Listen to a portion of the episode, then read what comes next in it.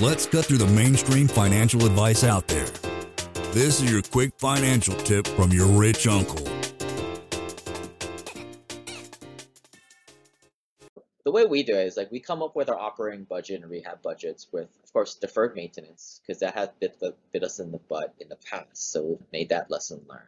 But we independently use the knowledge of our past projects. And it's great when we have so many properties in that same area that we can benchmark against. We also use the big data from sources like CoStar or the Reis report to give us insight on the operating budget of other comparable buildings in our vicinity.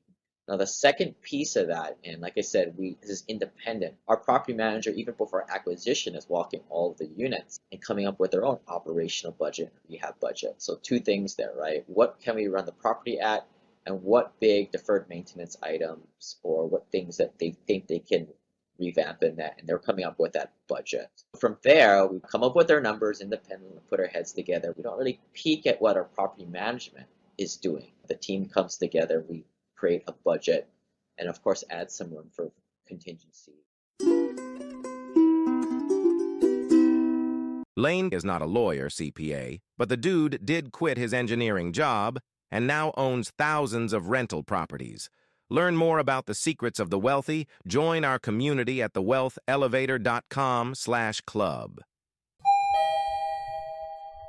And if you're looking for a longer form podcast, also subscribe to the Wealth Elevator podcast.